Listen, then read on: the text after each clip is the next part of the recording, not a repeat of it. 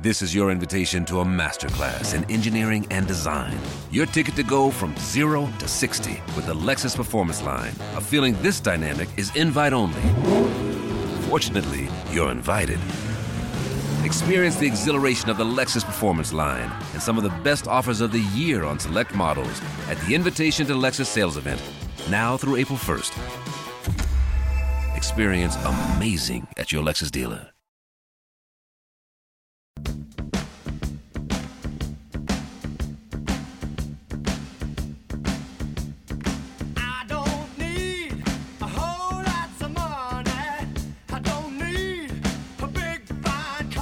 This is Sandy Clough and Sean Drotar on Mile High Sports. I Joining us now to cover the Colorado Avalanche, who are on a four-game losing streak coming out of the All-Star break, is the Avs reporter from Mile High Sports, Aarif Deen. You can follow him on social media at Run Right Aarif. That's A-A-R-I-F, and of course the host of the Hockey Mountain High podcast. Aarif, uh, thank you for joining us. Before we we jump in, I, want to toss to a little bit of sound from after Saturday's loss. Uh, here's Mikko Rantanen.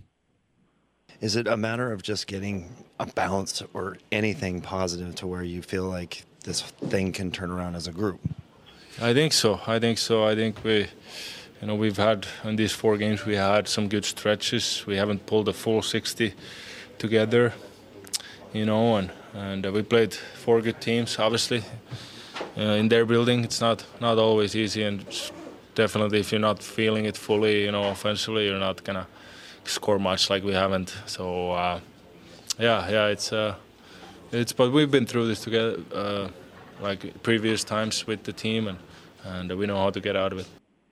Well, Aarif, uh, th- th- maybe they do know how to get out of it, but one of the problems with this this squad, and it's been this way for a lot of this year, it seems like there's been inklings of something peeking through, but it never ends up being sustainable.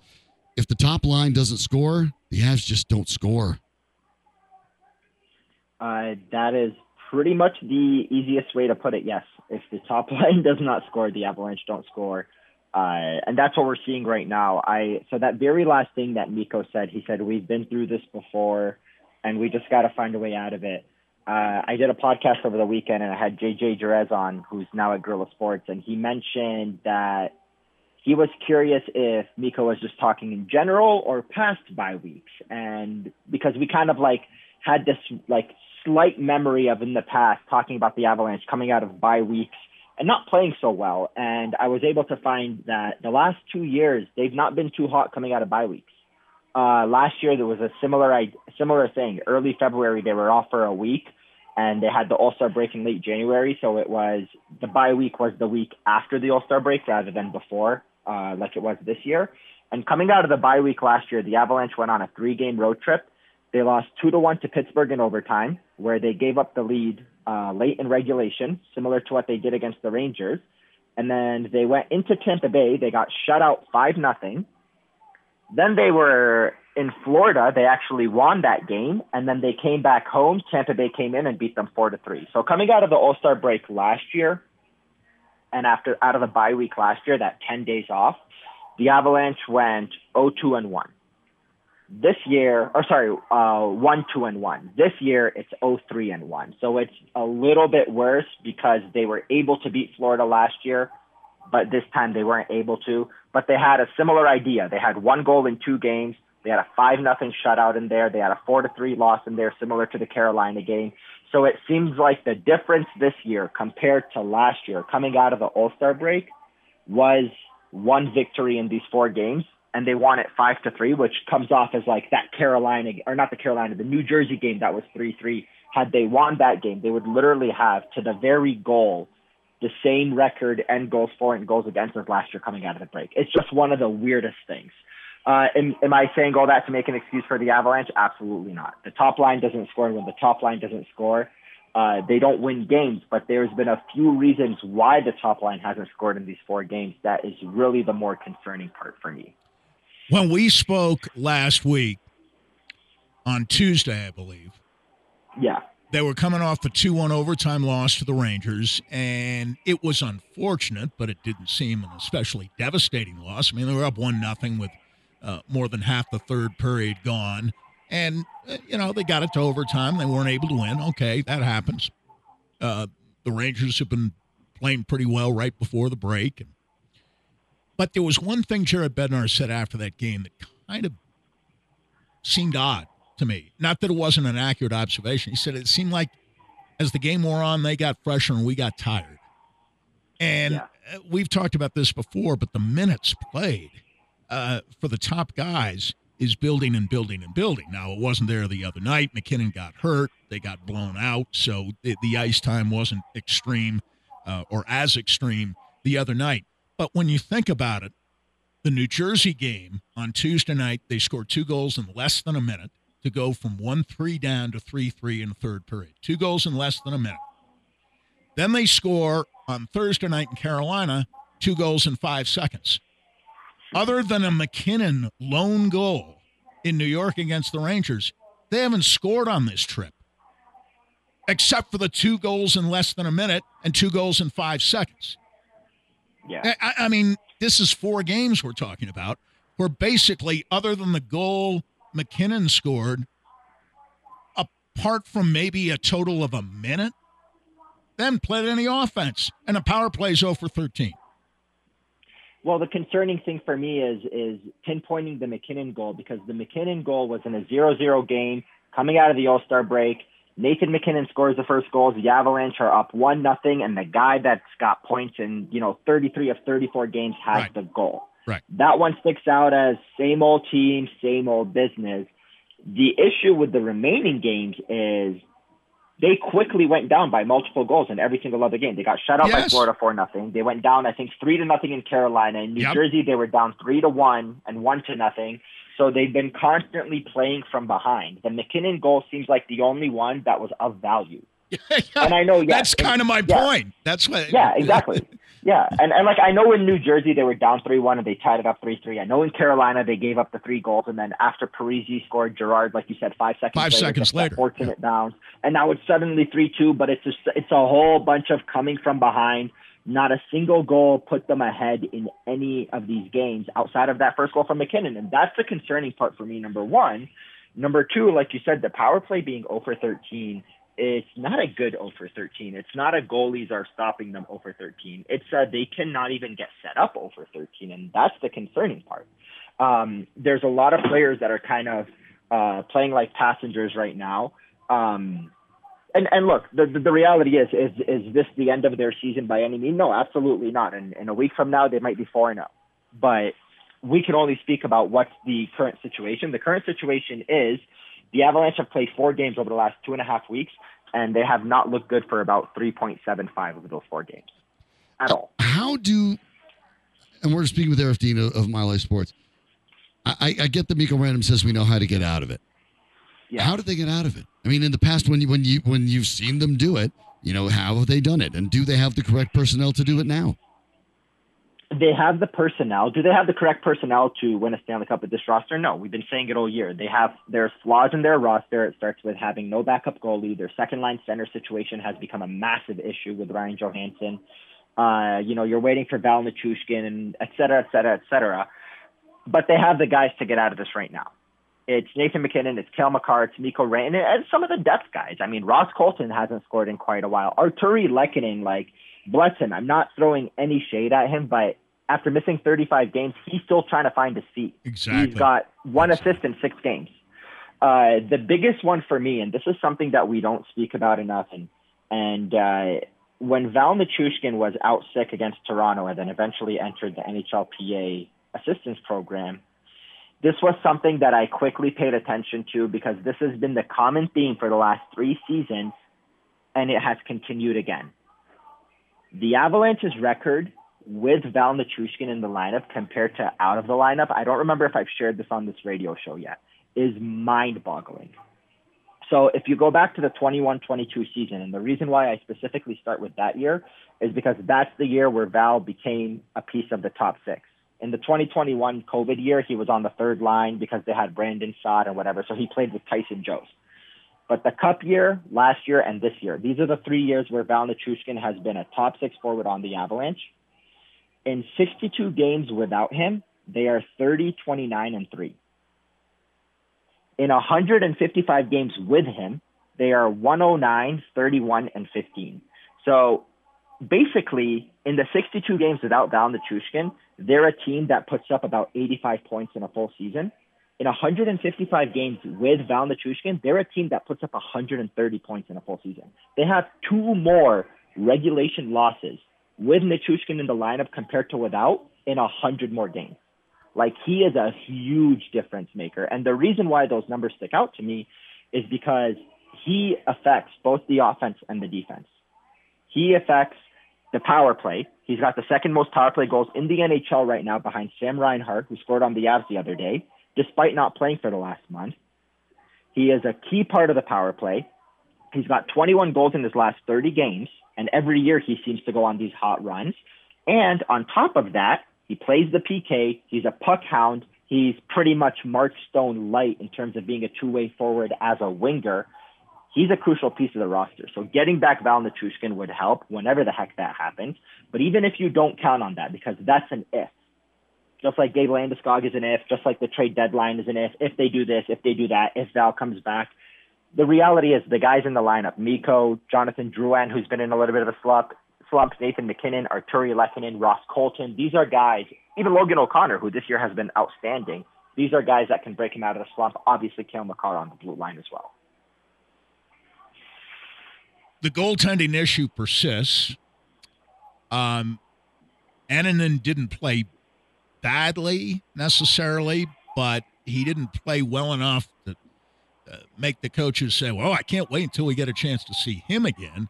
Maybe once more on this road trip. Now you got to come back with Georgiev again, and uh, obviously he Yeah. was in a shooting gallery the other night. He faced 43 shots, four went in.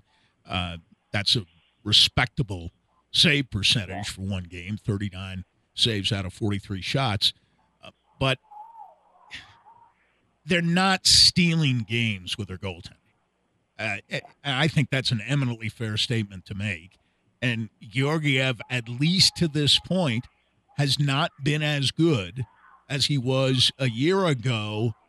Um, and at this time a year ago, he had started to come on, really come on uh, during the second half of the season. And this year, it's kind of been fits and starts. You see some stretches, especially right before the All Star game, where it looks like his form is pretty good. And you know, since then, it's been been up and down. And I, I thought the Carolina game, what was the first goal that he mishandled completely, uh, went right through him. And I know, I, you know, it's the first goal in a game they end up losing five to two. It may not seem like a big deal, but it sets a certain tone, doesn't it? Yeah. And it's a goal that a tired goaltender lets in. Yeah, they are they are reaching the point of no return with the goaltending situation, and that's my big concern right now. Is that I I refuse to count out Alexander Georgiev as a starter that can win with this team until I see him get the same kind of help that Darcy Kuemper had and that Philipp Grubauer had in the form of Pavel Francouz. Uh, I don't have the exact numbers in front of me because I looked at this about two or three weeks ago. But over the last 15 months, so the start of last season until now, uh, Alexander Georgiev, regular season plus playoffs, has played, I think it was something around 20 more games than the next most goalie. And that's with the Avalanche only playing one round of the playoffs. So had they got Right. to round two, round Right. three, whatever last year, it would be at 25, 30 games more. He's playing too much. Here's the issue he's at 44 games. Yeah. There's 29 games left in the season. A reasonable, without another addition at the deadline, a reasonable amount of games that you can expect a backup goalie to play right now. Actually, on the high end, you can expect the backup goalie to play nine of the last 29, which I don't think would happen. in Boy, that's high end. with- Yeah. Mhm. with high yeah, end. with Prosvetov and Annunen, I don't expect that to happen. Nope. Nine of the next 20 Nope. of the next 29. If No. that was to happen, Georgiev's at 64. Well, If given Georgiev plays Yeah. 24 of the last 29, he's at 68. These are way too many games. Too many. Like it is, it is reaching the point of no return. What I mean by that is you need Yeah. to bring somebody on like ASAP, like by the end of this road trip. And when you bring on somebody, it can't just be, you know, Devan Dubnyk three years ago or whatever it was. It needs to be someone like Marc Andre Fleury, Dan Vladar, Jake Allen, someone that literally over the next 29 games can play 12 of them, 13 of them, 14 of them, literally split half half the way Francouz would, and let Georgiev enter the playoffs at 59 to 61 games, not 68 or 69. Like it's it's reaching the point of no return at this point. How much of Jared Bednar's choices play into that too, though? Because obviously Bednar has to not only uh, be comfortable with a backup goaltender, but what you're talking about is basically a backup goaltender that you bring in and then immediately comes close to playing, you know, 40% or more of the games. And while I agree with everything you're saying, do you think that there is a goaltender out there that Jared Bednar would immediately feel comfortable doing that with? Yeah, there are. There's guys like uh, Jake Allen from Montreal's an example. Marc Andre Fleury is my top choice. Ours too, actually, Uh, on the show. Yep. Yeah, there's also Dan Vladar out of Calgary. Like those are guys that are similar to Pavel Francouz that are 1B options. Those are goalies that are backups that are used to playing 30, 35 games. If you go out and acquire somebody like, I don't know, uh, Dave Rittich or whatever, like somebody who you know isn't really going to give you much more than Ivan Prosvetov did, yeah, Jared's going to play him once or twice and be like, this guy stinks too. I'm Then you'd be better ride off going and trading for a second line center, right? Because you'd at least get more bang yeah, for the buck. At that, at that at that point, yeah. At that point, don't make a move just to make a move. Make a move for a guy that actually makes sense. So somebody like to me that makes sense would be somebody like Marc Andre Fleury. That's somebody that I can see actually coming in and playing 13 of the next 29 games. Someone who can give you Pavel Francouz level hockey. The three that come to mind right away are Dan Vladar, Jake Allen, and Marc Andre Fleury. What's your read on uh, MacKinnon? I know the game's tomorrow night, not tonight, so there might not be uh, uh, any prognosis. But what what was the sense from what you've heard coming out of the game on Saturday night as to how long he might be out if he misses games at all? It doesn't sound like he's going to miss any games. Uh, there was something today. Jared Bednar. This is from Jesse Montano, who was in on the road trip. He said Jared Bednar said that MacKinnon is should be good to go for tomorrow. Good. He was getting some treatment today on something he tweaked, which is why he wasn't on the ice for practice. The big takeaway for me that says MacKinnon is going to play is when the Avalanche practice and all they do is take the healthy scratch and Curtis McDermott and stick him on MacKinnon's usual line. That says to me MacKinnon's going to play because Jared did not want to break up any of the other line combinations. He wanted those lines to all skate with their teammates. But if you saw Ross Colton, for example, skating with Mikko and Artturi, that says to me yes. Nathan MacKinnon is not going to play. But because he took Curtis McDermott and just placed him between Mikko and Drouin or Lehkonen, whoever it was, that just simply says to me MacKinnon's going to miss practice, so this guy's going to take over for him for the, for the day. So he'll be good to go tomorrow, in my opinion. Well, they certainly need him because, as we talked about, the problem with the Avs is Yeah. they need to find it. They don't have. It's great to find secondary scoring, but they don't have it. Uh, John John Elway's idea. There is no Plan B. We're going Plan A. That includes Nathan MacKinnon. So hopefully he'll be back tomorrow for Washington. He is Aarif Deen, the lead hockey writer for the um, all of us here at Mile High Sports. You make sure you check out the Hockey Mountain uh, podcast and Hockey Mountain High podcast. Pardon me. And uh, check out everything that Aarif is putting together over at Mile High Sports. You can get the Mile High Sports app and get it all in your pocket. Run right, Aarif. A A R I F is the handle on social. Aarif, always appreciate talking to you. We'll find out a little bit more about it. The Avs can finish this road trip, and hopefully it ends up not being disastrous. And like you suggested, Yeah. they need to start looking at Yeah. personnel trades. Don't wait till the deadline. Do it now. Thanks for the time. Appreciate it. Thanks for having me on. All right, thanks so much, Aarif Deen, joining us. And I think he's right. I understand that there are ideas, Sandy, where you maybe want to get closer to the deadline because it might be a better deal. I agree completely with Aarif. You have to figure out something right now. It has reached essentially, if not panic point, it's desperation point because you can get into the playoffs all well and good, even with this squad, even with the top line leading most of the scoring. But an exhausted Georgiev dooms you to failure. You have to make a move now. And again, it's ridiculous. And I know Florida's a terrific team. It's ridiculous to give up 43 shots on goal after you've not extended yourself in the first three games on the trip. It's a joke to go in there and give up 43 shots. And that isn't on Georgiev. It isn't Georgiev's fault that he's seen more than 40 shots. No. That's that's on He the has defense. nothing to do and with that's the uh, number of that's shots on taken. the forwards too. And uh, it, it was pretty clear, having watched parts of all four games, the game on Saturday night was the worst of the four.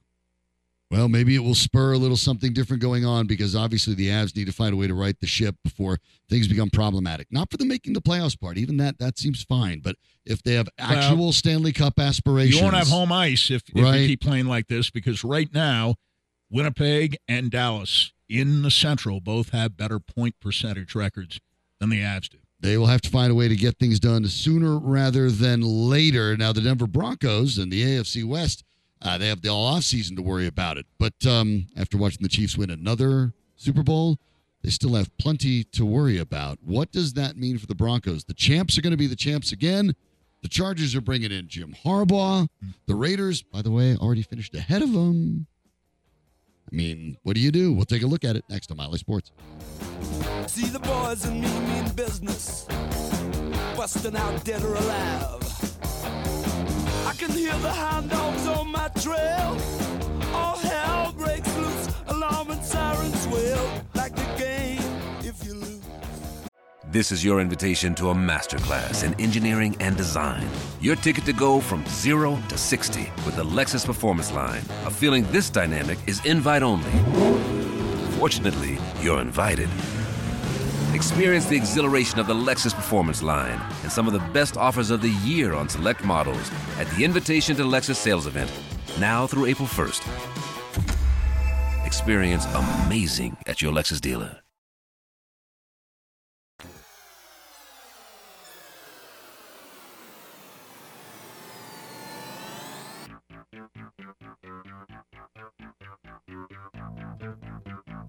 Sandy Clough and Sean Drotar, presented by Superbook Sports. Download the Superbook app and start winning today at superbook.com. Here's Sean and Sandy. The AFC West in the remarkable offseason, of course, after the Chiefs win their second consecutive Super Bowl, knocking off the Niners. Yesterday, they have now won three of the last five. They've been four of the last five. And yes, uh, are there the occasional cracks in the in the armor? There sure are. You know, as as the salary cap tends to to work its way on good teams. We've seen it happen with many teams before. The, the 49ers, of course, are going to be asked questions about that because uh, they have Brock Purdy next year at 1.12 million. Yes. And then he's going to get uh, 50 know. times. Yeah, 40, 50 times that. Exactly. So uh, the idea of paying all their guys uh, big money, they have, they have uh, players. In fact, I think what? I think they have one of the top two highest paid players at four different positions. The 49ers do. That's a concern. So for the Chiefs, yes, eventually that becomes a problem. You can imagine that we, we talked about how Chris Jones could have easily been the MVP. Sure. He may have played his last game as a Chief. It was Very likely. it was hard to get him on the team this year to fit him in, and it may be harder next. So, Yeah. could there be weaknesses? Yes, but everyone who's lost to Patrick Mahomes over the last couple of years have realized, well, that's going to be tough. So we know the Chiefs, barring something bizarre, and I, I'm I'm I'm fine saying this the day of the Super Bowl. The Chiefs are going to win the AFC West again, barring a, a series of remarkable injuries next year. The question for the Broncos is what what is their playoff route? Now, could they be better than the Raiders, who finished the year rather strongly, and uh, the team was certainly won over by Antonio Pierce to the point that uh, Davante Adams stopped asking about a trade, and Maxx Crosby indicated that he would want one if Pierce wasn't hired. Yeah. So you know, oh, I think the players made that very clear. you know the that star that. Pierce is their guy. That they finished ahead of the Broncos, by the way, via the tiebreaker in the AFC West. The Chargers uh, absolutely crash landed at five and twelve, and they do have salary cap issues of their own. But they have but Justin Charbonne's Herbert, a turnaround artist. and they have Jim That's- Harbaugh now.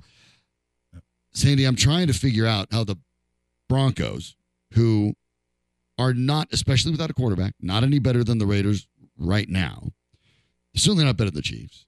I expect the Chargers to bounce back because you got Herbert and Harbaugh.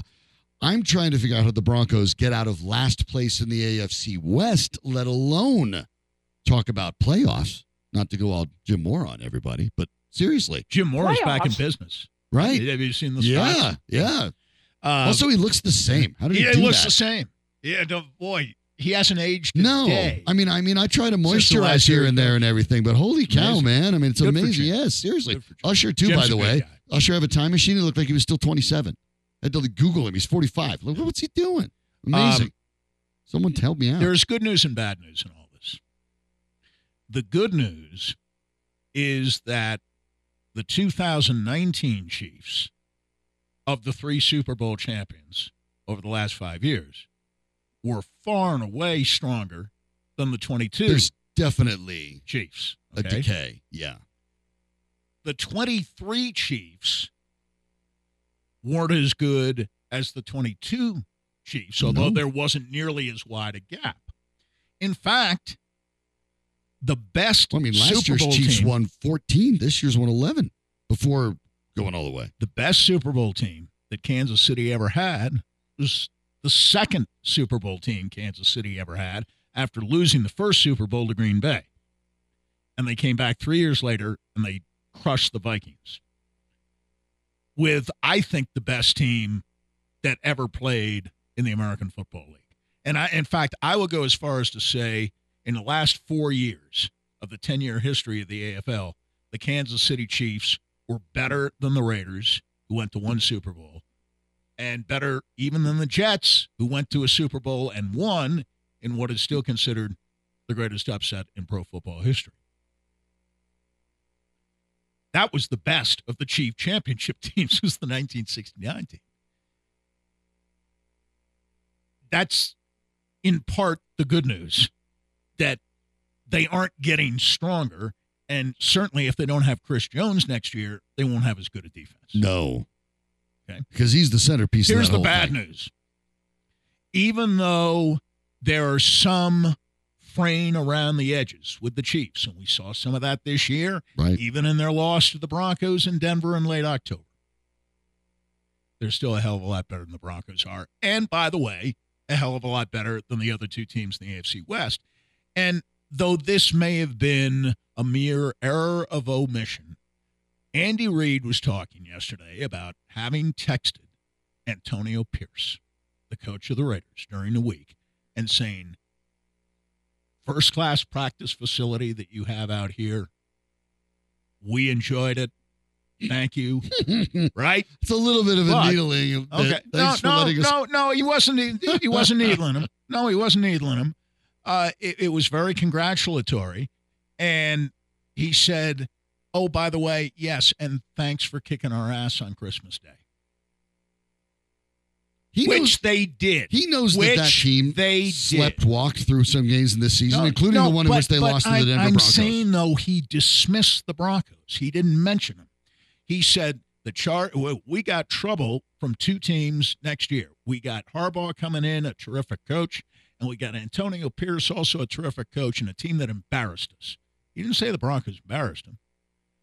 I- I- I- the way Andy Reid and all the Chiefs looked at that game, they, half the team was sick, and it wasn't a big game. It was a road It was a mu- it was a much bigger game Right. for the Broncos to end the 16 game losing streak to the Chiefs, uh, which it reached the point of being completely ridiculous, losing 16 games to one team. I don't care how much of a gap there is. Two division teams know each other as well as these two teams do. One team went 16 in a row. I mean, Right. the Broncos didn't have 16 game losing streaks in the AFL. The AFL West teams, they played twice a year. They they weren't losing 16 in a row to any of them. Uh, it- the Broncos finished third this year, ahead of the Chargers. They still haven't beaten the Raiders in the 20s. Not once. But think about that. They've folks. beaten the Chiefs more in the 20s than they've beaten the Raiders in the 20s. Now, they fared well head to head against the Chargers, but I just know this. Harbaugh came on in San Francisco, and almost right away they started winning. And they didn't have Justin Herbert. Nope. They did they not. had Alex Smith. mm-hmm. And then they had Colin Kaepernick. And I think Kaepernick was a much better quarterback than people generally remember, but he ain't Justin Herbert. He was never Justin Herbert. And Harbaugh knows that. Harbaugh knows quarterbacks. He was a quarterback himself, and he knows what he's got in Justin Herbert. Now, they've got problems. They're an older team, they've got big salary cap issues, but I think the way the Broncos are perceived is is as merely an afterthought. They don't frighten anybody, even coaches within their own division who have won three Super Bowls in the last five years, like the Broncos. Kidding me? I mean, the Raiders embarrassed us in a game we wanted. And the Chargers have a new coach and, of course, a new management team, new general manager. Anyway, I just, I, I, I think there's more bad news than good news in all of this. Yes. And Oh, this yes. was if there was a year to get the Chiefs, this was the year. Yep. And nobody got them. Nobody got them. Nobody Not only in the AFC West, in the whole AFC, nobody, Nobody got in the them AFC West even mattered. close. Every other team in the AFC West had a losing record. Every other team in the AFC West has a losing record. This they was the are year to get 'em. so far This the beyond. And, and then when you think about where the Broncos stand when it comes to the idea of moving on from Russell Wilson, I, I mean, just consider this. Russell Wilson, by the way, with his dead cap money of twenty six. It is February, million? isn't it? It is. When did the guy said uh, sooner rather than Sean later? Payton said I mean, last he week, said that sooner rather than later. Yes, he did. A variation of sooner rather than later. This won't drag out. Um, But but let's keep, see, keep this in mind. Uh, it's February 12th. 12th. Yeah. Russell Wilson already, by the way, when he was traded to the Broncos, was responsible for the fourth most dead cap money ever. Because the Seahawks had 26 million dead on on the cap. Carson Wentz had 33.8 when they moved on from him, the Eagles in 2021. Aaron Rodgers, after moving from the Packers to the Jets, 40.3, and Matt Ryan, 40.53. The Broncos can take when they release Russell Wilson, they will. I, I do not care what they say. You shouldn't either. They're they're not going to re-sign him. The all options are on the table. Not true. Look, all options are on the table for you too. Okay, to be honest, Sydney Sweeney might call you tomorrow. She might slide into your DMs. You might win the lottery. You might be struck by lightning. It might rain cats and dogs tomorrow. All options are on the table, but one of them is likely, and it's releasing Russell Wilson because nobody's trading for him. It's not happening. The Broncos are going to cut for you him. to release him.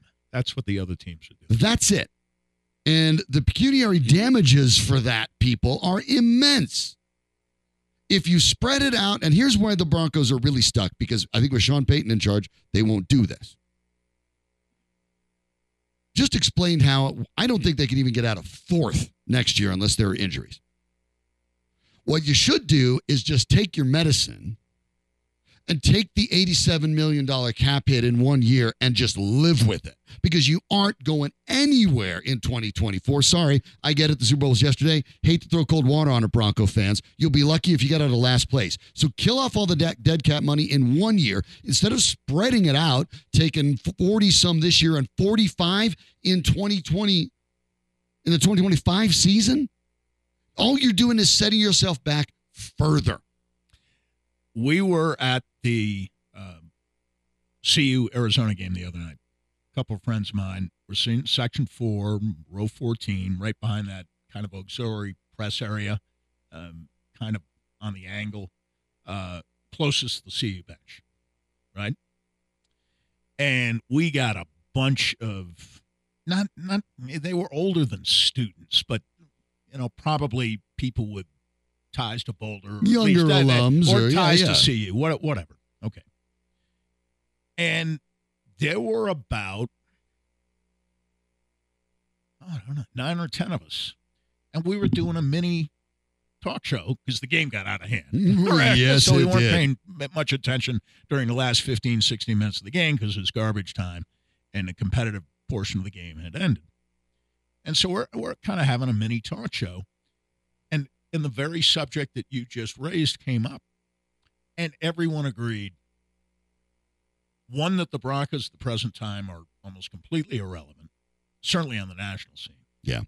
And secondly, get it over with with Wilson. Pull off the band aid.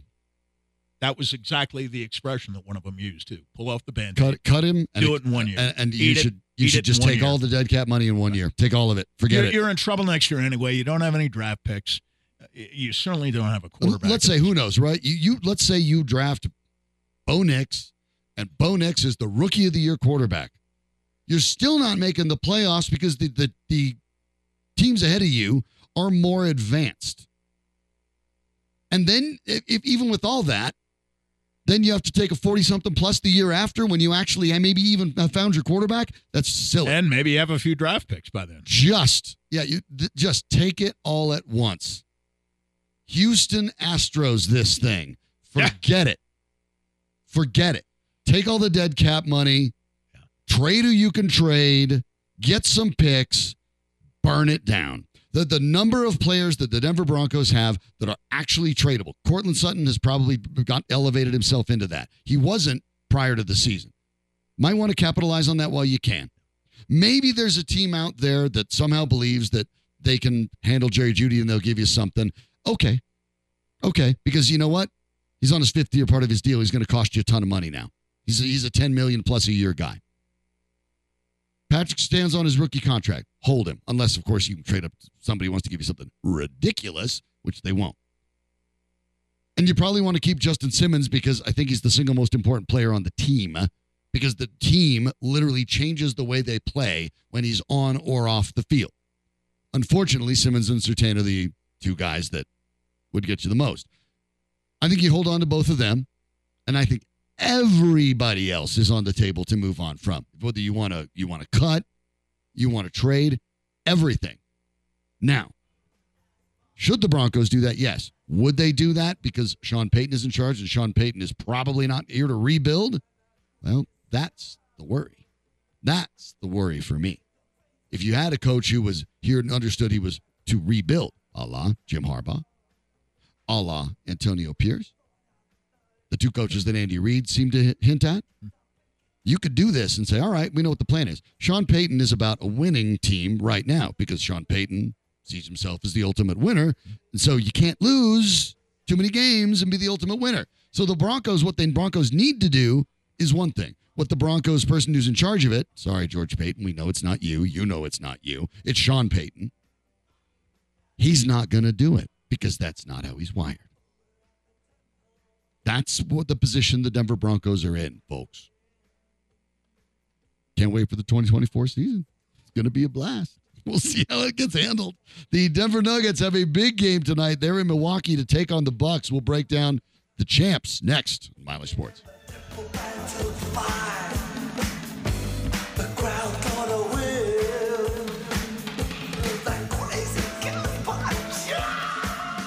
This is your invitation to a masterclass in engineering and design. Your ticket to go from zero to 60 with the Lexus Performance Line. A feeling this dynamic is invite only. Fortunately, you're invited. Experience the exhilaration of the Lexus Performance Line and some of the best offers of the year on select models at the Invitation to Lexus sales event, now through April 1st. Experience amazing at your Lexus dealer.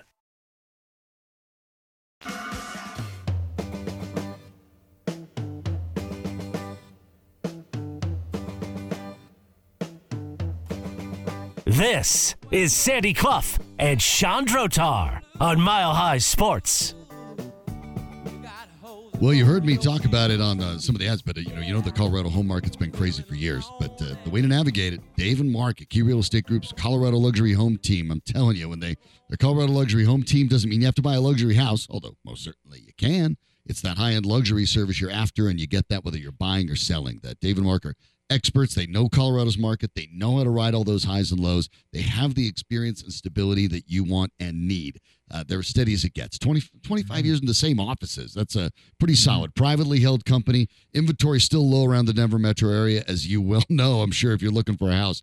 So homes that are priced right are still selling fast. Let Dave and Mark give you a free valuation. And even though it may be the colder in the, these winter months here, depending on the day in Colorado, right? It's hit and miss. But uh, even though you think about not selling it in the cold, remember that buyers in the winter months, they're looking to move now. So they're more serious. No reason to wait. Let Dave and Mark represent you to get everything you deserve. Call them now at the Key Real Estate Group, 720-900-LIST. That's 720-900-L-I-S-T. Or visit them today at thekeyrealestategroup.com. The uh, top of the Western Conference, Sandy, is uh, tight. Four teams within half a game of one another, including the Denver Nuggets, who uh, take a two-game winning streak against the Milwaukee Bucks, at least, into Milwaukee. Uh, good news there per our uh, own Ryan Blackburn of Mile High Sports, and we'll have Ryan on tomorrow to talk about this game as well. Both Mike Porter Jr. and Kentavious Caldwell Pope will play in the game against Milwaukee, which tips off in just about 13 minutes after taking a, uh, a big loss on Friday to the Sacramento Kings, to which maybe you feel The uh, old Gregg Popovich schedule loss might have been in that mix. Oh, I I think there was even more than uh, the proverbial schedule loss involved in terms of uh, imitating Popovich. Although the Nuggets were uh, more subtle about it. Uh, Michael Porter on Thursday night was terrific against the Lakers, tremendous, and that was the difference in the game because the top four guys, LeBron and Davis for the Lakers, Murray and Jokic for the Nuggets, were were all terrific. I, I think Murray was the best of the four, but the other three guys are great. Davis might have been the second of the four.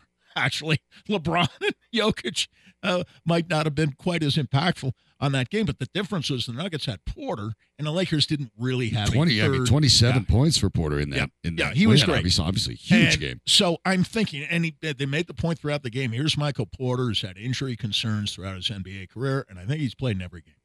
And they were talking about that Thursday night. Friday night, knee tendonitis, he's out. Tonight, he's playing. So, and- I'm not criticizing this.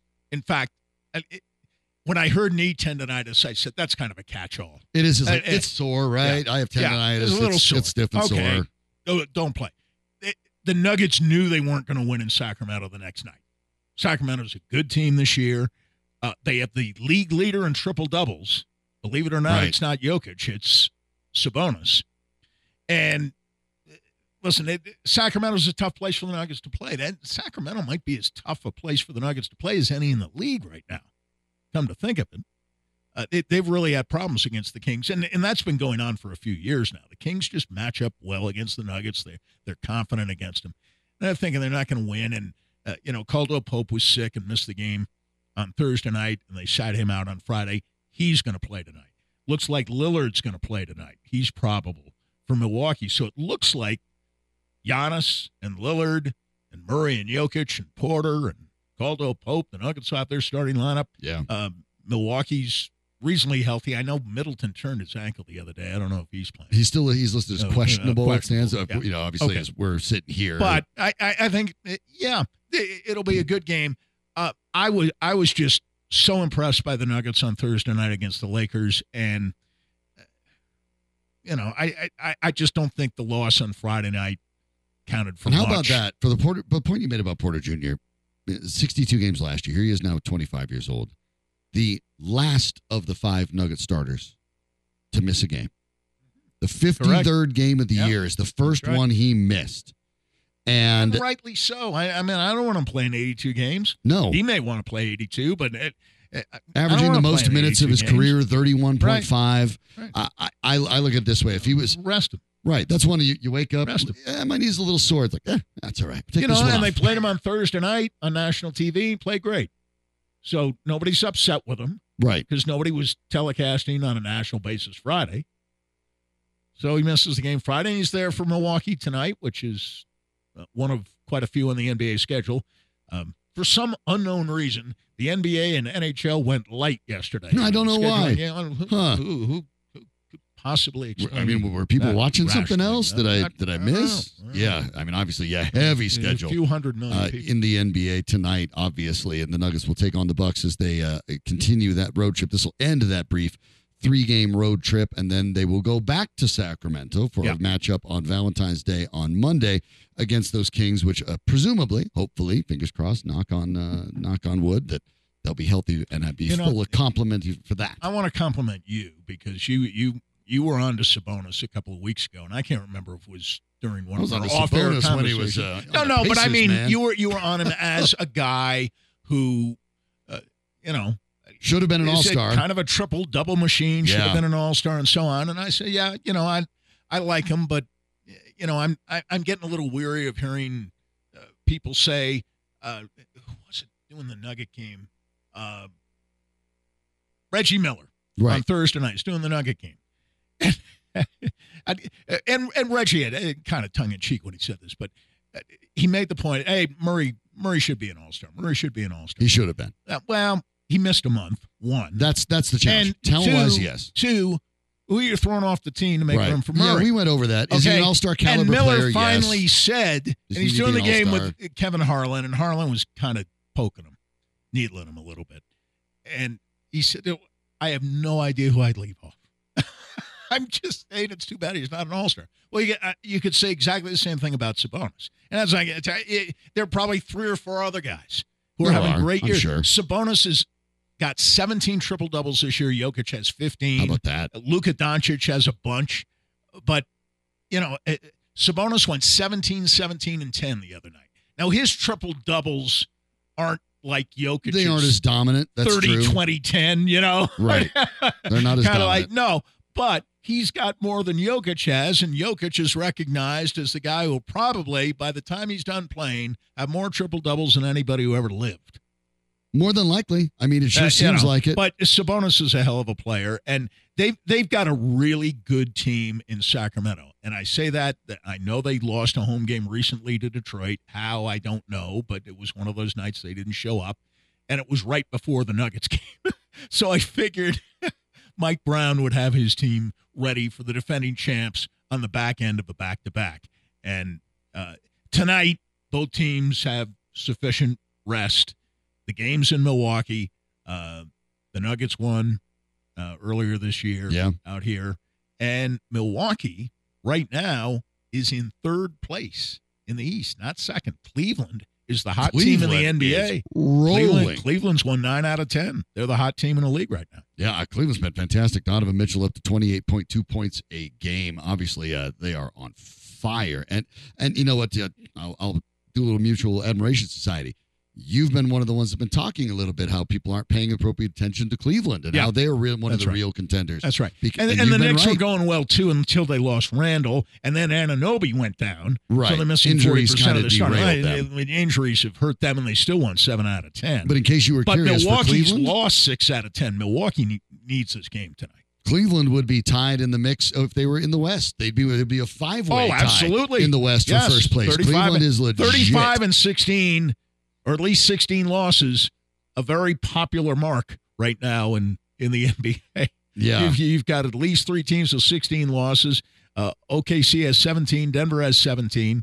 Uh, Boston with 12. But point Right. differential per game, Cleveland in fifth in the entire NBA behind Oh, Boston, Cleveland's Oklahoma. City, uh, Minnesota, and the Clippers. The Nuggets are at the moment coming in at 10th at plus 3.6. So we'll find out what happens uh, in that game. Milwaukee, by the way, tied 3.6. So it's about as much of a, a push as you can get. We'll find out who goes ahead and wins this one. We'll talk about it tomorrow with uh, Ryan Blackburn as Look forward to well. So fun breaking down the Super Bowl. I suspect we're not entirely done. I think there's some things tomorrow that to nibble on as the Chiefs go back to back as world champions. Enjoyed talking about it with all of you. Danny Bailey in the booth making everything work as he always does.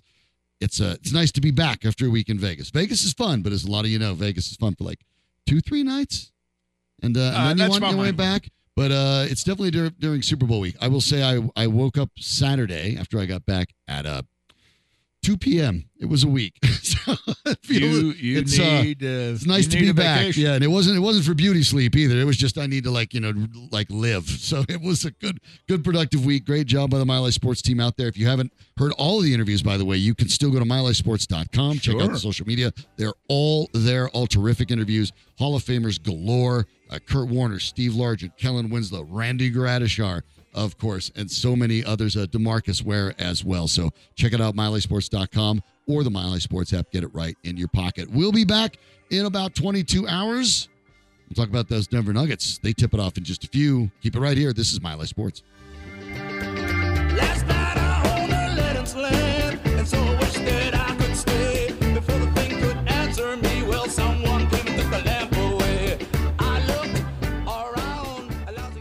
This is your invitation to a masterclass in engineering and design. Your ticket to go from zero to 60 with the Lexus Performance Line. A feeling this dynamic is invite only.